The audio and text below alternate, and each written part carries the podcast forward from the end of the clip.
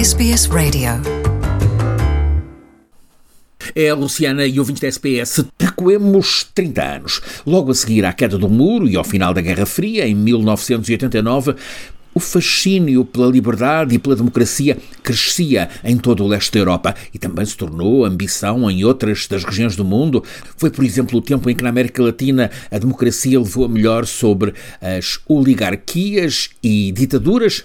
Agora, passadas apenas três décadas, o relatório anual de uma casa, a Freedom House, que, conforme o nome, se dedica ao estudo do Estado da Liberdade e da Democracia, alerta-nos, estamos no 16º ano consecutivo da recessão democrática. O número de países que se afastam da democracia supera cada vez mais o daqueles que se aproximam. A Freedom House identifica que 60 países tiveram, nestes últimos cinco anos, súbita degradação democrática. 60 países.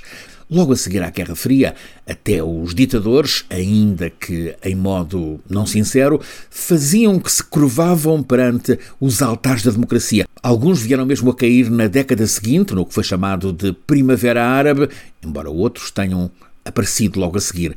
Depois da vaga democrática dos anos 90, as duas décadas deste século trouxeram queda do fascínio pela democracia. Em alguns casos, cresceu a riqueza material das pessoas, aconteceu na China, em alguns regimes árabes, como o saudita, mas o gosto da vida em democracia foi ficando para trás. Nos anos 90, logo a seguir ao colapso do Bloco Soviético, vários dos países antes ocupados e aterrorizados pela ditadura do Kremlin quiseram aderir à Aliança Atlântica, precisamente com a intenção de se protegerem do urso político de Moscovo. É assim que os três Bálticos, a Polónia, a Hungria, a então Checoslováquia, a Bulgária e a Roménia aderiram à NATO ou à OTAN e passaram a ter a garantia de proteção coletiva. É facto que a prática mostra que a pertença à NATO por si só não é um certificado de garantia democrática, mas é uma proteção contra aqueles para quem a estupidez, a crispação,